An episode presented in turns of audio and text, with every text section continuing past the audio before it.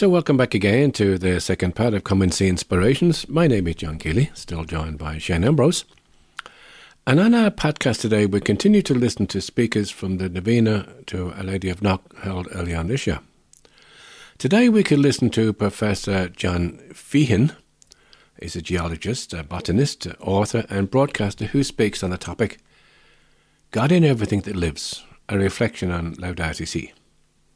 John Feehan is a natural scientist who has written extensively on many aspects of the natural and cultural heritage of the Irish landscape, including definitive works on the Irish bogs, wildflowers, and geology, as well as the history of farming in Ireland and a book on Clare Island.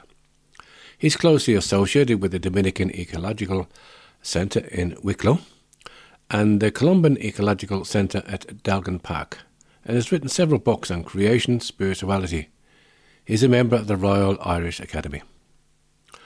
And we'll follow John's talk today by listening to a Laudato Si song from the Catholic Bishops' Ecology Commission of India.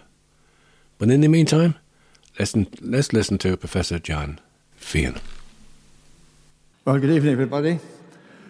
I must say it's great to be back in Knock after these three bewildering years during which, against the background of all that's been happening to us, Pope Francis's great encyclical of 2015, Laudato Si, on creation and our attitude to and responsibility for creation, has assumed an ever greater importance as we come to see more clearly every day now, it seems, how urgent are the environmental challenges that we are faced with.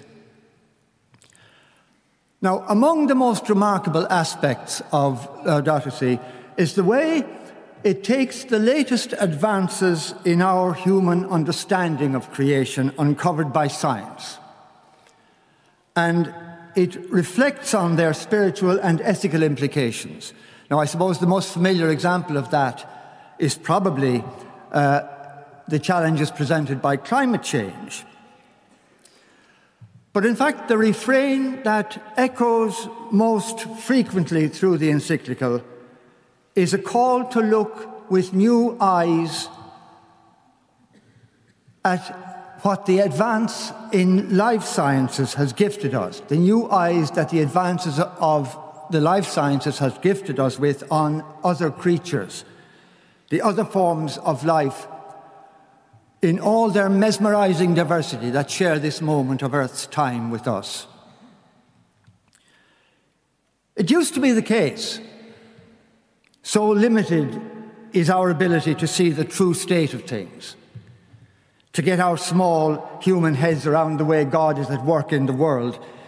It used to be the case that we could think of all these millions of species, and there are millions, each one different from all the others that we could think of them as mere ornaments, little more than props on the stage on which the great drama of creation, where the only important actors with lines to say are ourselves, is taking place.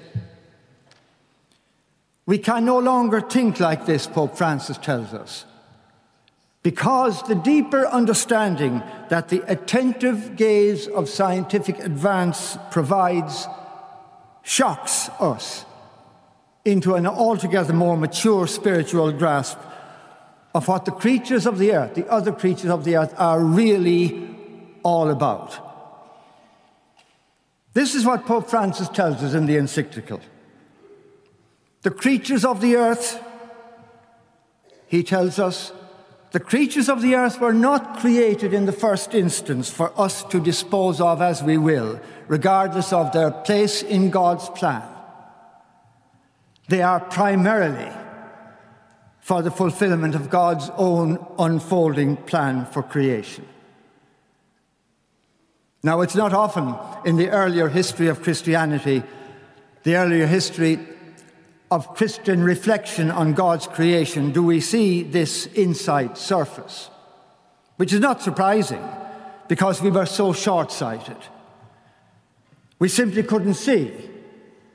Unless we were one of those few gifted with that insight beyond seeing, that mystics have, the spiritual instinct that is attuned to that something deeper. But in our own Irish spiritual tradition, there are sparks of this spiritual instinct in the voluminous literature on the lives of the early Irish saints.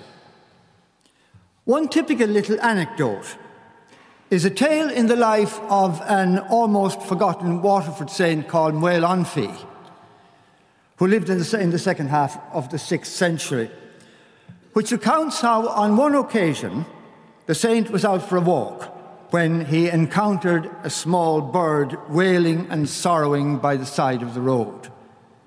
And as he wondered what this could mean, an angel informed him that Saint Molua has just died. And all living things bewailed his passing, for he never killed a living thing, great nor small. Not more do men bewail him, said the angel, than the other living things do, and among them this little bird that you see. And why would it not grieve in its different way? Given that on every level that medical science can study, it is biologically every bit as complex as I am. In its own way, its life is as important to itself as mine is to me. In its way, by being itself, it acclaims the Creator God who has made it with the same loving care as He has created me, and all those around me whom I see as so worthy of love and care, I bestow on them, as perhaps no one else can see them. And this is true in its different way of every species, each unique in its praise simply by being what it is. Here is how, how Pope Francis puts it, again in Laudato Si. Each of the various creatures, willed in its own being, reflects in its own way a ray of God's infinite wisdom and goodness. Man must therefore respect the particular goodness of every creature to avoid any disordered use of things. The ultimate purpose of other creatures is not to be found in us. Rather, all creatures are moving forward with us and through us to a common point of arrival, which is God. I don't know what little bird by the side of the road caught Mael Anfaid's attention. It could have been, perhaps, if it was close to a stream, the dipper, in Irish, an gabha dubh a bird like a white breasted blackbird, which you can see along every clear stream that waters the west of Ireland, going about its everyday business, hardly ever noticed because it doesn't bother us. If you're not particularly interested in birds, you might think it's not worth a second thought. But if a deeper awareness of what God is about in creation is stirring in you, you might begin to see something else. The dipper walks or dips underwater, remaining submerged to feed on aquatic insects, hence its English name.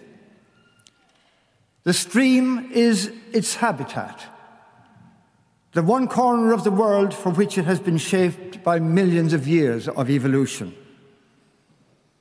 All the time, the waterfall is in its ears an endlessly varying symphony of sound that is different for every part of the river, different at different times of the year. So different, each spot on the river could be identified by the dipper from its distinctive harmony alone. The dipper, in a sense, is the waterfall. Its ears know nothing of any world of sound beyond the water. It belongs to this place so intimately that every detail is part of its being in a way that we can never really appreciate because it is so far beyond our superficial experience of a corner of the world that evolution has endowed the dipper to belong in and respond to with all the biological capacity, but very differently tuned and pitched that we humans possess. For the dipper, one stretch of stream is its entire world. It experiences no other. It reflects the ecological essence of the stream. It is its very spirit. But the important thing here to appreciate is to appreciate that the sensory capacity of the bird equips it to respond in a way that is comparable with our own human experience. It might have been possible a few centuries ago for some people to think an animal was an elaborate piece of clockwork, that its responses were automatic, that it was incapable of feeling pain or joy, much less anything beyond. But now our science shows us that on a physical level it has everything we have. And if we can take a step back far enough to see the entire picture, it is so obvious that the very purpose of these capacities is to enable it to respond, to feel.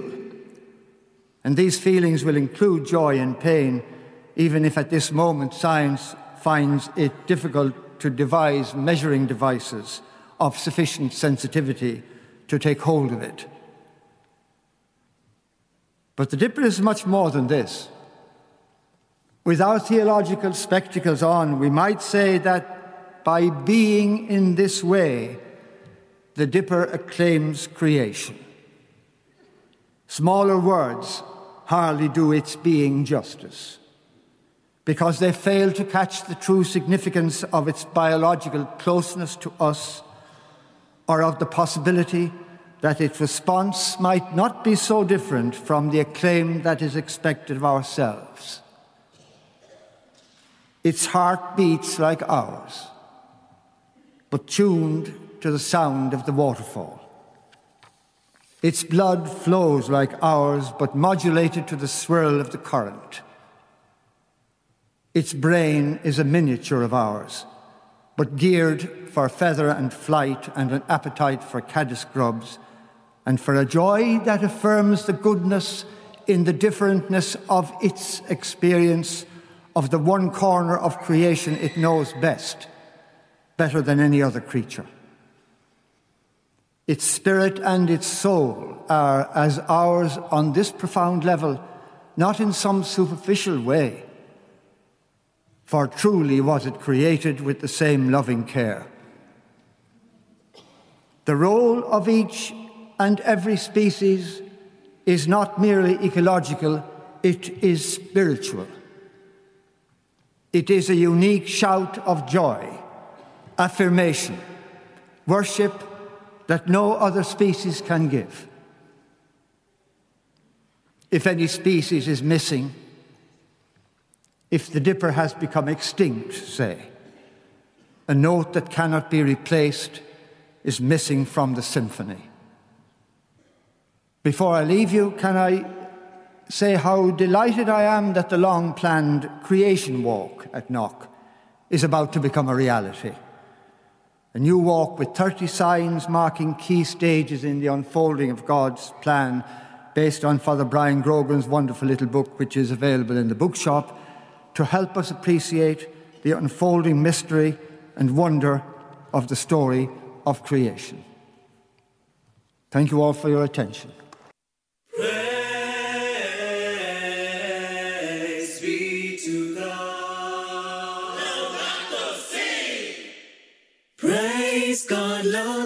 Si for all the animals, the birds and the trees. Praise God, Lord, that Laudato Si, for He created you and me.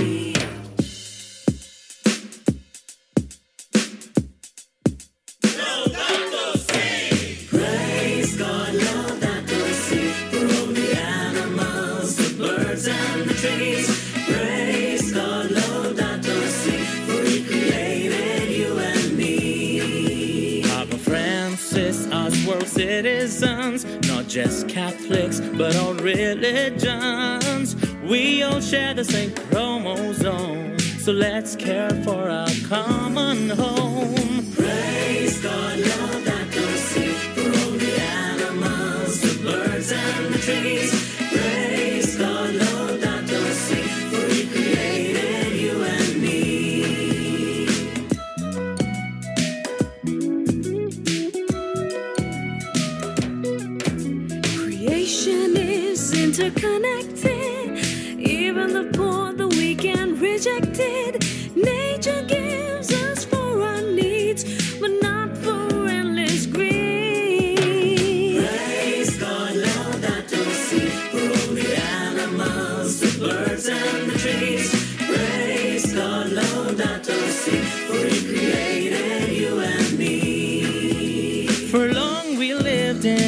Culture of waste, stripped the earth of its beauty and grace. Let's opt for growth that's ecological and be happy with little.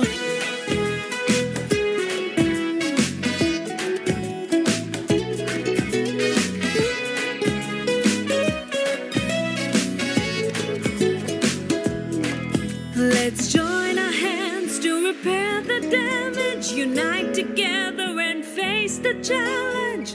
If Earth is laid to